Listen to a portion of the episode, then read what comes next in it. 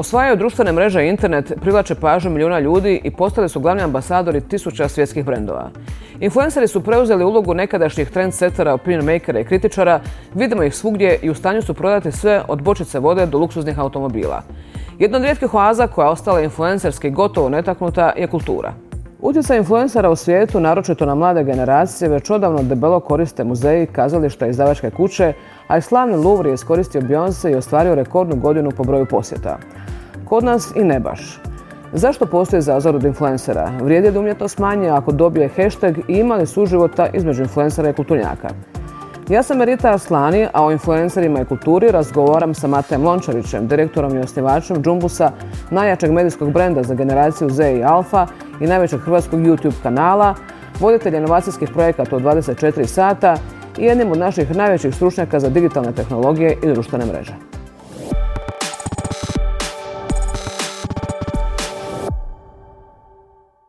Kod nas se vrlo rijetko zapravo ovaj, može vidjeti da influenceri promoviraju kulturne sadržaje na svojim društvenim kanalima, znači niti predstave, niti uh, kazališne predstave, knjige, o slikarstvu, ovaj, muzejima, još, još i manje. Ovaj, zašto to tako? Zašto, zašto influenceri ne, kajmo reći, ne doživljavaju kulturu? Da li je problem u njima ili je problem u kulturnjacima ili u nečem trećem? Pa ono što ja mislim da, sa iskustvom, sa influencerima kojima radim, mislim da su influenceri zatvoreni isto u nekom svom bablu. Kao što su kulturnjaci u nekom svom bablu. I ta dva babla nikako da se jednostavno spoje i naprave jedan veliki babl jer na kraju žive jedan te isti život. Žive tu nekakvu kulturu, bave se kreiranjem sadržaja i bave se kreiranjem nekakvih trendova, stilova života i slično što je sve posljedica nekakve kulture. Ono što mislim da se u Hrvatskoj e, koja je jako mala zemlja e, i to nismo e, svjesni, da previše malo filozofiramo. Znači, vjerojatno neka kazališta ili ekipa iz kazališta se pita zašto bi njima trebao nekakav influencer koji nema nikakvo mhm. obrazovanje, koji nije prošao akademiju, da kaj će njemu ovaj, neko um, narušiti ugled. Ili ne gledaju nekakve prednosti toga. Vani, pričali smo i prije ovog, ono, u Parizu, u New Yorku, kulturnjaci su isto influenceri, uh postoje musicali, evo ja sam bio u Parizu sad na Moulin Rouge, oni su influenceri koji se promoviraju svoje zapravo mhm. predstave i tako rade na cijelom tom brendu. Jer mislim da će nam biti svima jasno sve ovo industrija. E, jedno kad prestanemo živjeti od toga, onda će svi preći e, na neki način koristiti digitalno. E, misliš da su zapravo influenceri na neki način stigmatizirani u tim kulturnim krugovima? Da li se na njih gleda možda kao na nekoga, njima je bitno ono kako će se pofotkati, a ne ono što mi zaista proizvodimo? Naravno. Naravno da su stigmatizirani, ali Oboje su krivi za to. Ono, mislim da su i influenceri krivi jer da, ono, oni daju naglasak na, na to. Znaš, ono, kad si super u jednoj stvari, onda ti mhm. ta, ta tvoja super moć je toliko i kriva da napravi i, i cijelu tu neku auru loših stvari o tebi. Ono. Tako da mislim da su influenceri možda previše fokusirani na to kako oni spadaju, šta njima mhm. koristi, a ne gledaju svoju moć i kako svoju publiku oni moraju odgajati. Problem u Hrvatskoj je što je isto filozofija da je sve prolazno. Znači, svi žele odmah zaraditi nekakav novac, ne gledaju kako će dugoročno neka industrija živjeti. To je problem influencera, znači oni će prije otići na neke eventiće koji su sponzorirani od nekakvih brendova, nego se slikati i platiti sam sebi kulturu o, nekakvu predstavu HNK-u. Što je problem? A dobro, da li zaista, recimo, ako bi se tipa sad, ajmo reći, Mimara jednog dana kad bude imala neku veliku izložbu, može li sebi zapravo neki muzej uopće pri, priuštiti influencera? Ali obično zapravo vlada ta fama da ono ako ćeš uzeti influencera, influencera e, on će tražiti puno novaca, pa možda mi to sebi ne možemo priuštiti, da li je... Ono, pa Mislim da ne treba muzej uh, si pri, uh, priuštiti to, mislim da država tu može pomoći. Ono, znamo da turističke zajednice u Hrvatskoj troše puno novaca na promociju na influencerima, Vidjeli smo i ove kad su bila A izložba u Zagrebu, turistička zajednica grada Zagreba evo, koristila je i Jumbusove influencere da promoviraju tu nekakvu umjetnost u artificial intelligence i sve ostalo. Znači, mislim da svi zajedno moramo raditi na tome. Ono, muzeji se mogu prijaviti na fondove Europske unije, može se naći načina kako promovirati svoj rad i onda će ti influenceri zapravo i sami doći. Jer ako dolaziš pred publiku ili gdje se skuplja oko 200-300 ljudi svaki dan ili svaki drugi dan, mislim da je svakom ta publika bitna. Uh, misliš da je zapravo tu, ono, jer recimo, kao što si sam rekao, ono, u, u svijetu zapravo E, sami umjetnici su influenceri, pogotovo recimo ja znam, evo čitala sam baš da su brodvejski glumci na Broadwayu recimo oni isto imaju svu na, na TikToku, na Instagramu stavljaju videa uh ono backstage kako se rade, kako probe sa uh predstava i tako dalje. Doduše mislim nešto sitno ima toga i kod nas, ajde sad vidimo da u stvari kao im nekakve probe iskazali što se mogu vidjeti na Facebooku, uživo se prenose promocije knjiga i tako dalje, ali Misliš li da ono umjetnici na neki način kao da se boje postati influenceri kod nas, kao da će ih se gledati mm, čudno ili ono, mislim da se sad najprostije znam da sramota biti influencer. pa ja bi se složio s tobom. Mislim, uh, sve u nekakvom našoj industriji, um, ajmo reći da to industrija, medija, kultura i svega, mora biti hoh. I čim nisi hoh, odmah si, odmah si, ono, ne znam, spadaš pod masu, uh, tražiš, radiš ono što mase žele i slično i zato ljudi ne vole influencere. Jer influenceri su u jednom trenutku, oni su uspjeli jer su bili na početku autentični. E sad, mhm. koliko svako od njih može zadržati tu svoju autentičnost, toliko dugo će se on moći zadržati na tržištu. Ja mislim da su i kazališne predstave, kultura, knjige e, su postale popularne, ali su se prodavale zato što su pričale autentične priče. I priča u konačnosti prodaje sve. Ali ako uđemo u tu nekakvu famu da smo mi, da je svatko iznad nekog drugog, tu mhm. nastaje problem. Mislim da se samo trebamo ono spustiti ono level dole, vidjeti kak, kak si kulturnjaci mogu pomoći sa influencerima. Postoje influenceri koji su Evo, ja to uvijek kažem, znači ti klinci koji su na YouTube, Instagramu, TikToku, samo su se malo prije snašli od ovih, ajmo reći, glumaca, mhm. glazbenika koji su actually influenceri, ono. Oni su samo krenuli sa digitalnom smjeru, ali kad ti vidiš influencere danas, oni influencaju i onda idu u smjeru glazbenika, glumaca, pa se natječu po talent showovima, po našim televizijama i slično. Znači njima treba taj jedan offline svijet i njima treba jedno uh, prisustvo među publikom i oni, oni se žele dokazati. mm I zašto ako se neko želi do, ono, dokazati, Zašto mu ne dati? Da. E, da mi reci, ovaj, obzirom da je publika koja konzumira, ajmo reći, ono, kulturni sadržaj, umjetnost i sve to skupa, zapravo su dosta zapravo cijene tu autentičnost uh u umjetnosti, ali s druge strane, misliš li da je tu možda neki problem kod influencera to da je koči možda to što većina njih nisu ono, a kako bi rekla, falim ta autentičnost u smislu jedan dan ću reći da je ova knjiga super, ali sutra dan ću reći da mi je super neka, neko piće, preksutra mi je super neka majica iz nekog dućana. Mm, koliko može ta publika kulturna, odnosno publika koja je, spada u taj segment kulturne publike, ovaj, računat na autentičnost influencera? Pa mislim da se onda, ja bih ovako rekao, Influencer uvijek e, teže kulture, teže glumi, teže stvaranju nekakvog autentičnog sadržaja. Mislim da im je potrebna neka edukacija. Mislim, svi znamo da influenceri su nastali sami iz svoje sobe, spavače sobe sa 16-17 godina i ušli su u taj svijet i sada imaju negdje 22, 23, 25, neki imaju i 30 godina već. A fali im ono temeljna edukacija, jer niti jedna osoba ne želi ispast glupa pred nekim. Mhm. I naravno, sad kako da ona kaže nešto o nekakvoj predstavi ili da ima nekakvo mišljenje, kad nema nekakvu osnovnu edukaciju, niko joj ne želi to pokazati. Ili kad dođe po neku edukaciju ili se pojavi na nekom eventu, ono, svi se boje da ne kaže neku težu, kako bi to rekli? Ove, glupost. Glupost, da. to, I to je glavni problem. Znači ja bi ono, mislim da su naši kulturnjaci, mislim to je problem akademije, ono, evo, ja isto mogu reći. Mi radimo video sadržaj koji u regiji gleda mjesečno milijon osamsto tisuća tineđera, znači utječemo na nekakve ono, mlade ljude, razvijamo i radimo te nekakve serije, javimo se našoj akademiji u Zagrebu, ne možemo napraviti suradnju s, s njima jer nismo dovoljno hoh, kao mm džumbus, jer mi smo za mase, otiđemo na akademiju u Beograd i tamo nas obje ručke prime. Znači, jedan, da nam mhm. pomognu u razvoju scenarija, edukacije oko kamere i slično. Znači, to je ono što pričam. Znači, ja mislim da se samo ono u Hrvatskoj smo previše u tim balonima, mislimo kulturnjak ne znači biti hoh. Ti služiš narodu, ono, služiš narodu da ga zabaviš, da pričaš o mhm. problemima u kojem se taj narod nalazi i da nađeš neki način ili riječnik kako to ispričati da te razumije masa ili da te razumije neka politika ili neko drugi i da to možeš, da tu poruku svi ono razumiju. Ono.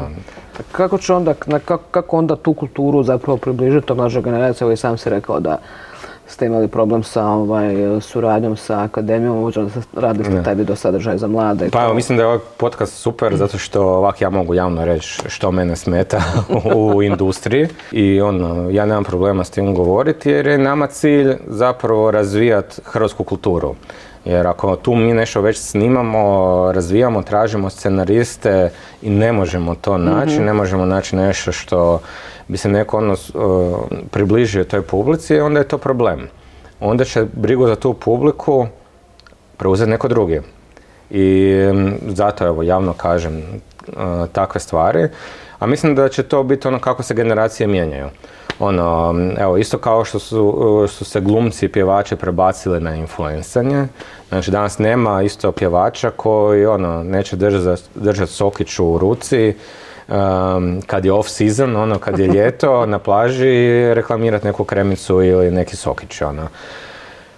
Ja ne kažem da to kulturnjaci trebaju raditi, ali trebaju se približiti toj publici i razumjeti što tu publiku muči i kako ta publika razmišlja. Mhm. Ono, jer ta publika ti u budućnosti tvoja publika u tvojem, uh, kupuje tvoje knjige, kupuje tvoje um, karte za kazališne predstave i slično. Mi smo imali influencere kojima smo pisali njihove autobiografije i sve ostalo, te knjige su se rasprodale. Znači, ta publika želi doći kupiti nekakvu knjigu, nešto čitati o svojim idolima, samo ih, ono, znači, mi smo bili tu sretni da smo uspjeli ubaciti tu publiku u knjižaru, znači, aha, trebam kupiti knjigu, ne samo udžbenik za školu, ne? Znači, samo se treba malo opustiti i pustiti zapravo...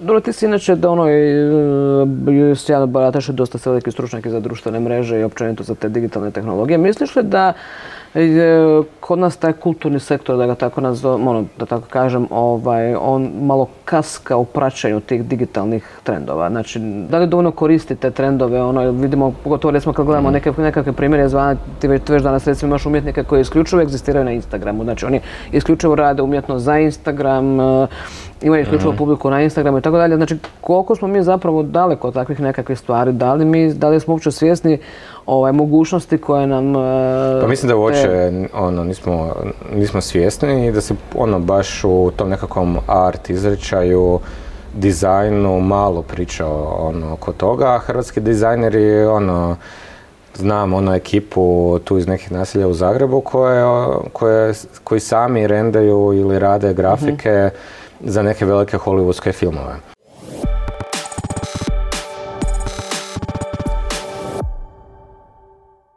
Trebamo pustiti ono klince da rade. Mislim da u svakoj industriji ono, treba ja znam, ono, što je kultura koja, se, e, koja je, ne znam, od 18. 14. stoljeća, kako se to neko može narušiti, ono. Ali imamo vani dobre primjere da, ono, napraviš nekakvu predstavu i onda napraviš tu istu predstavu za mlade sa nekakvim tim novim Aha, novim elementima. Novim elementima i prilagođenima. Znači, ti za, tak se zapravo nekakva nova umjetnosti rađa. Da, baš, baš sam te to htjela pitati, obzirom da se ono, bavi, ono, dosta radiš sa mladima, razumiješ te nekakve ono, kužite trendove. Kako se tebi čini, kako, kako bi ta kultura trebala izgledati u budućnosti, odnosno kako će izgledati, ono, šta vidiš gdje će biti nekakve, nekakve možda najveće promjene? Prvenstveno mislim da će se kultura razvijati u smjeru digitalnog videa i to baš ono, vjerujem. Vidio sam nekakve podatke i procjene, znači na području samo ovog Adrija regije, znači od Slovenije, Hrvatske, Bosne i Srbije e, i cijelog ovog tu nekog e, kolača. Tu će u sljedećih tri godine biti investicije u digitalni video sadržaj mhm. preko pola e, milijardi eura.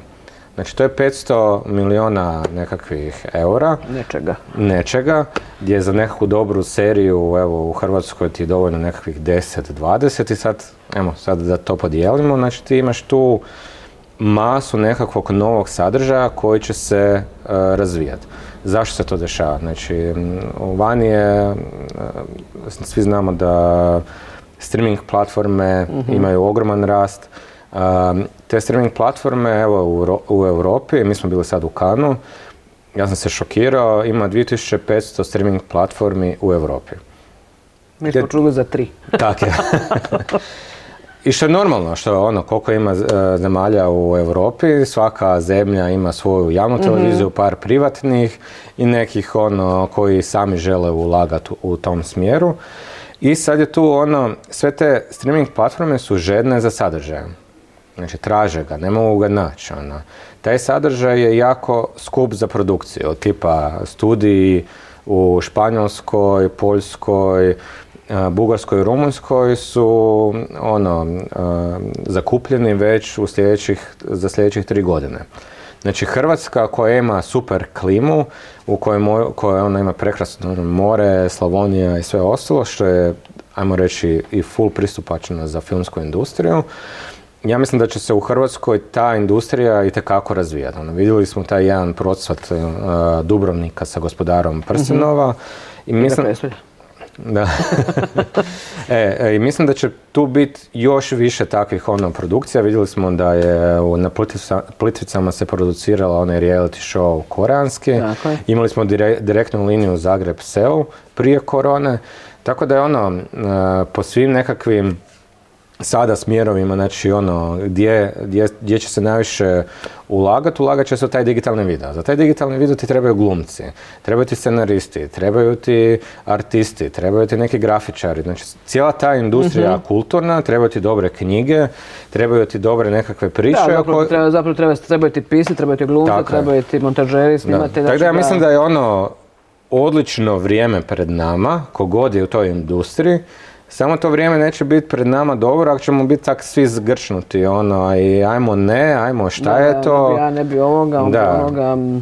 Znaš, ono, trebamo se tu otvoriti e, širom vrata jer ono, pogotovo po novom e, zakonu Europske unije, svaka ta streaming platforma za ove tri koje mi znamo, ovaj, mora imati 30% lokalnog europskog mhm. sadržaja koji naravno se sada produciraju u Italiji, evo nešto se producira i u Istri, ali ljudima će biti M, biznisu je bitan taj sadržaj. Dostupnije nam je sada smo nego na, ono prije 20 godina niko nije ni mislio da će možda jednog dana završiti u Hollywoodu, a sad nam Hollywood zapravo dolazi tak je, tak samo sebe zato jer mora, jer su regulative takve. Tako i mora se snimati određeni postotak sadržaja i u Europi i u Hrvatskoj. I mislim da će, kad pogledaš cijelu tu industriju, ono, mislim da će tu biti procvat. Mhm. Dobro, ti su jedno i ovaj, e, dijete televizije, producirao si web, web serije za, za mlade i tako dalje. Gdje, kako misliš, u kojem smjeru će ići televizija? Odnosno, recimo danas kad razgovaramo s mladima, oni uglavnom, uglavnom jesu samo na društvenim mrežama, mm gledaju Netflix, ne uopće televizija kao medij im nije uopće nešto posebno mhm. napet, niti taj sadržaj, nego on njima je bitna. Ono što je na Netflixu, to je njima televizija. Njima televizija nisu javne televizije, nisu ove televizije koje imamo. Ovaj, gdje vidiš zašto, gdje su tu televizije, ajmo reći na neki način, u kojem trenutku su izgubile tu publiku mladu po putu da ih uopće ne doživljava ovaj... Pa to je malo slično ovo što se dogodilo sa kulturnjacima. Nisu, nisu razgovarali s tom publikom. Danas, znači, osnovna svrha medija je ti razgovaraš sa svojom publikom, primaš mm feedback i radiš sadržaj kakav ta publika želi i koje probleme ta publika ima. I, i tako se dešava razvoj nekakvog medija. Kod nas je, mislim da će se dogoditi jedan sada velika ono, digitalna transformacija naših televizija, jer je danas prosječan gledatelj ono, ispred televizije oko 45 plus godina. Znači mladi su na, na internetima, na društvenim e, mrežama, kada su na društvenim mrežama, oni su pod utjecajem nekakvog um, umjetne inteligencije koja im daje nekakav sadržaj koji opet nije filtriran ne na način ono politički, nek ni ne mhm. znaš da li je filtriran politički ili ti neko politički daje tu temu da je, da je konzumiraš i tu je ogroman problem. Ono što vidim sada i u kojem smjeru ide u hrvatska televizije, mislim da su vidjele taj ono smjer i da će mhm. sada oni morat ono investirati. Um, I da će se investirati pogotovo opet u taj digitalne web serije, da će se u taj web sadržaj uh, uh, producirati, jer mi ono smo vidjeli ono, um, tipa ti news koji pratiš, ako mhm. pratiš ga na uh, ti ga možeš pratiti na, na televiziji, ali ćeš imati publiku koja ti, ne znam, 40+. Plus. Ovi mlađi će to pratiti na internetu. Evo, mi smo radili nekakve isto produkcije izbora gdje smo okupili da publiku od 20 do 40. Taman te publike koja, koja ono, nije naviknuta gledati nešto na, mhm. na televizoru, a ono još što se dešava, ja mislim da će trenutno, evo to su isto istraživanja, u prosjeku u nekoj prosječnoj obitelji najskuplji uređaj u svakom domu je televizor. E, I sad ti televizori postaju smart TV.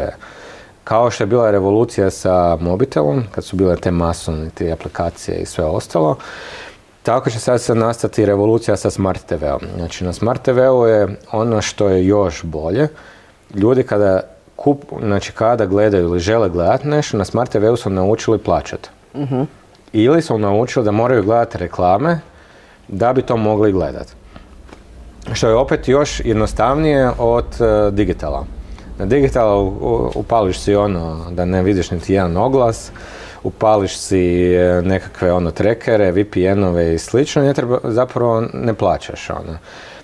Revolucijom Smart TV-a mislim da će se sad dogoditi ono, naučili smo plaćati Netflix, mm HBO, mislim da će uskoro biti prostora za nekakav ono lokalni streaming platformu koja će onda opet imati taj nekakav lokalni sadržaj koji će biti gledan, za koji će se, kad neki vide šta će se tamo sve prikazivati, tamo će se ono ljudi mhm. križat, ali to je normalno, jer čim je neka buka, znači da je dobro.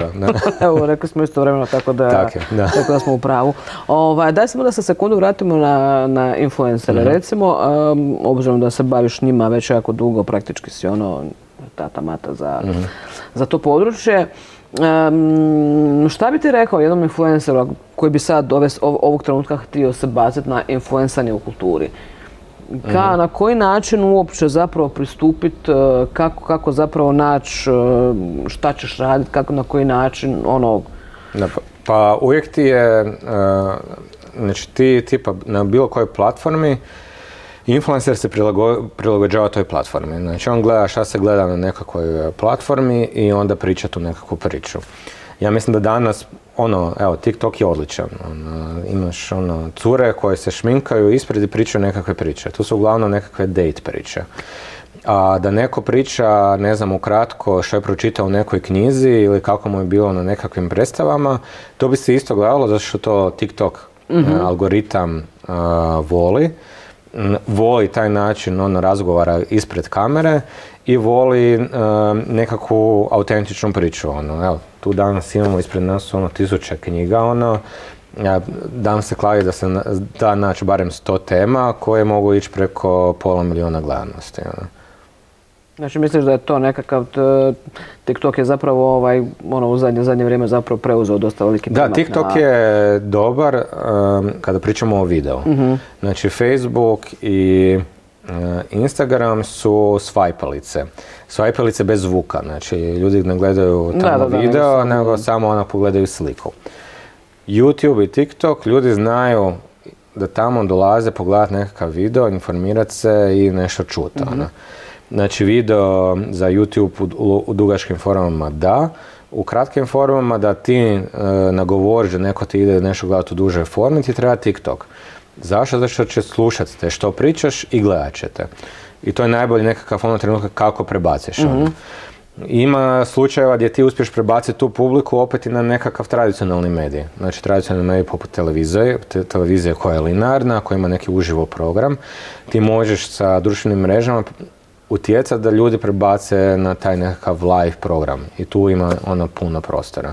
Možeš utjecati na to da putem društvenih mreža ljudi evo, plate pretplatu za neku streaming platformu koja streama samo predstave. I, i to je nekako ono, može budućnost. misliš li da kulturni sadržaj zapravo može doprijeti do mlade publike bez korištenja digitalnih, obzirom da ono, da, no, mislim da ne može, ono, mlađa populacija uglavnom je na, je na digitalnim kanalima, uglavnom digitalne platforme su njima zapravo način na koji konzumiraju sadržaj. Misliš li da kultura može doprijeti do njih bez korištenja? Evo, pa ja bih to ovako ili... rekao. Znači, svi, e, sve institucije, ono, kazališta, e, ta velika pozorišta su uglavnom u, centru gradova, znaš.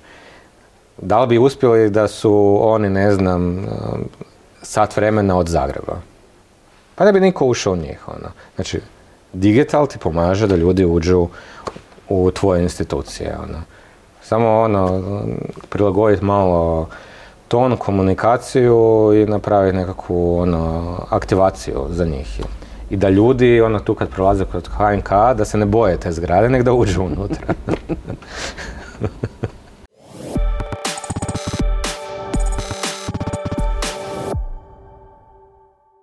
Ok, dobro, znači umjetnost najčešće, vrlo često zapravo nije za široke mase, niti je umjetnicima u interesu da, da rade sadržaje za široke mase, dok s druge strane influenceri teže za, tome, teže za time da privuku e, što veći broj ljudi, što veće mase. Ovaj, kako spojiti to dvoje? Recimo, kako zapravo naš balans između ono umjetnosti koja ne želi biti mass market i influencera koji zapravo jesu mass market? Da, to je ono pitanje koje se najčešće postavlja u Hrvatskoj, ono, jer Znaš, u konačnici umjetnost mora živjeti od negdje. Ono, umjetnost živi od prodaje karata. Kada umjetnost živi samo od toga da od države, državne ili gradske pomoći, onda ona postaje nešto ono hoh iznad svih i nešto ono da, kad, hoćeš reći, kad nemaš, kad nemaš briga nemaš oko briga, novaca, onda da, onda, nisi... onda zabriješ nekakvu svoju priču, opustiš se i ne brineš se više ko ti dolazi u tu um, kod tebe. Da, mislim da je problem u Hrvatskoj to što su ljudi naučeni na tu jednu istu publiku cijelo vrijeme i da se bojete neke nove publike, može neke nove kritike ili nekog novog uh, razvoja.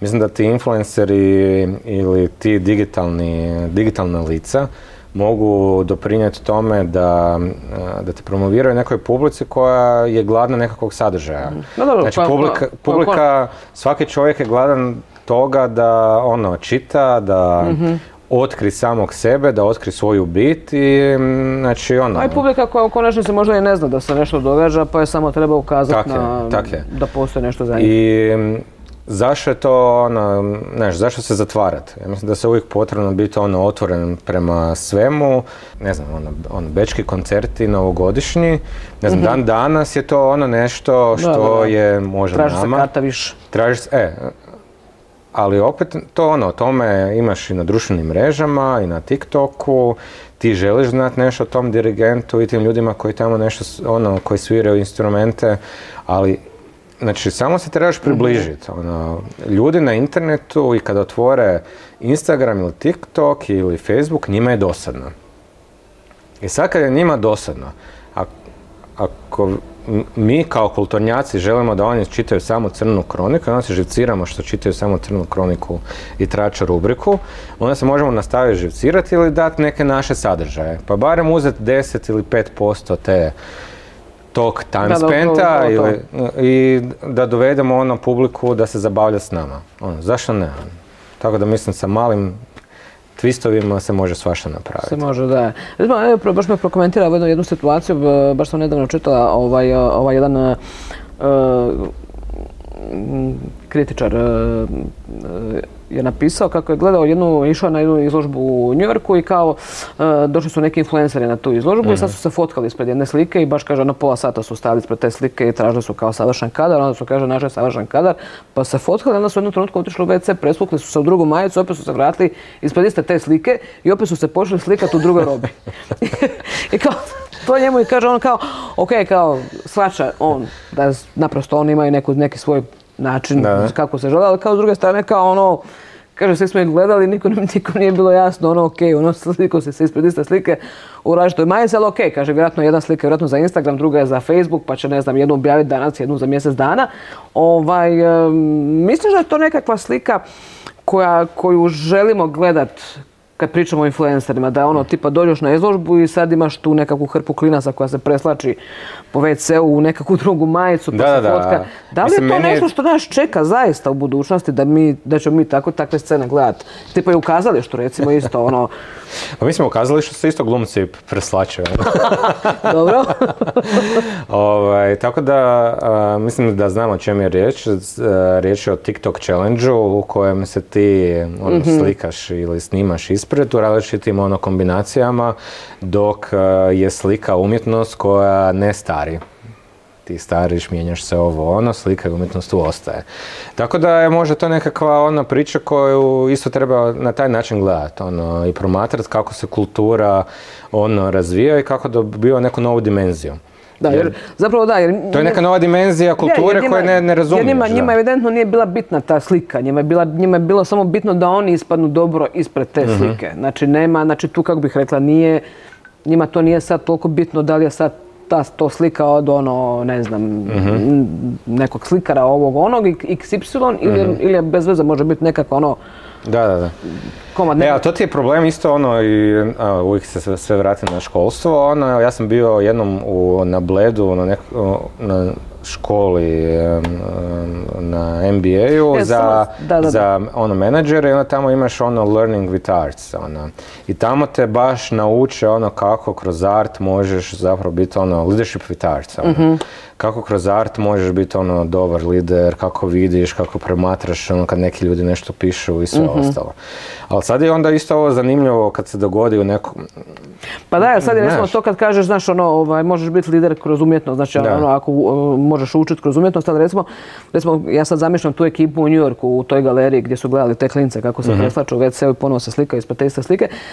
D- ono, zapravo kulturnjaci, ono, odnosno zapravo ta kulturna publika njih ne razumije. Tak je, da. On, oni, oni ni- naprosto... Znaš kaj se tu, tu se vidiš, tu se ljuti, e, e, ljudi se ljute što niko ne razumije njihovu sliku, a možda ti klinci kuže sliku i dodaju još nešto novo na tu sliku, ili uopće ne kuže, ali uglavnom dodaju neku novu umjetnost na tome.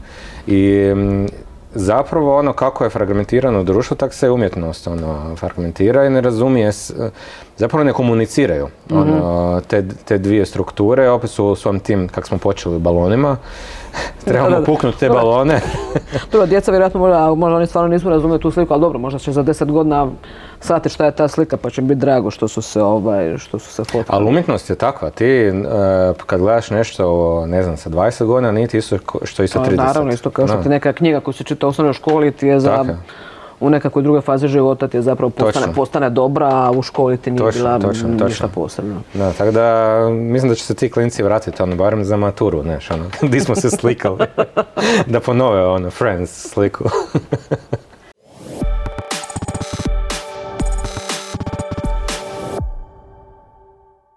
Misliš li da influenceri zapravo u konačnici, bez obzira na sve manjkavosti, minuse, pluseve i sve to skupa, misliš da zapravo influenceri mogu pomoć umjetnosti da, odnosno kulturnoj sceni, naročito kod nas, obzirom da još uvijek to kod nas ono vani to Mhm. je zapravo dosta rašireno, oni s tim problema nemaju, ali da zapravo influenceri kod nas mogu zapravo dosta doprinijeti da se ono i kultura i sam sadržaj koji se stvara u kulturi zapravo može, da im zapravo influenceri mogu, mogu pomoći. Tako je. Mislim da im ono, svakako mogu pomoći. Mislim da će se kroz godine biti ti influenceri koji će biti u tim ono, institucijama, koji će samim svojom pojavom, jačinom svojih društvenih mreža i to što nastupaju ili pišu knjige ili šta god da rade, biti utjecajnici na, na digitalu. Će to ići ono, trenutno, znaš, kako su nastale te društvene mreže, tako su se pojavili influenceri.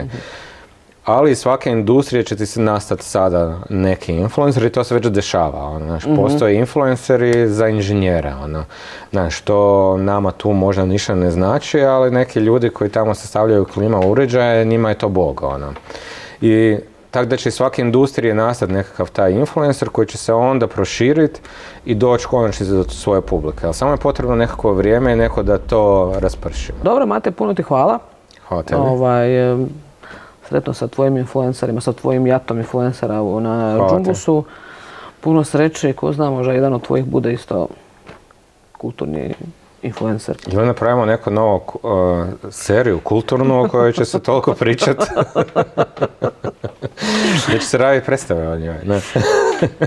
Ok, hvala ti puno. Hvala.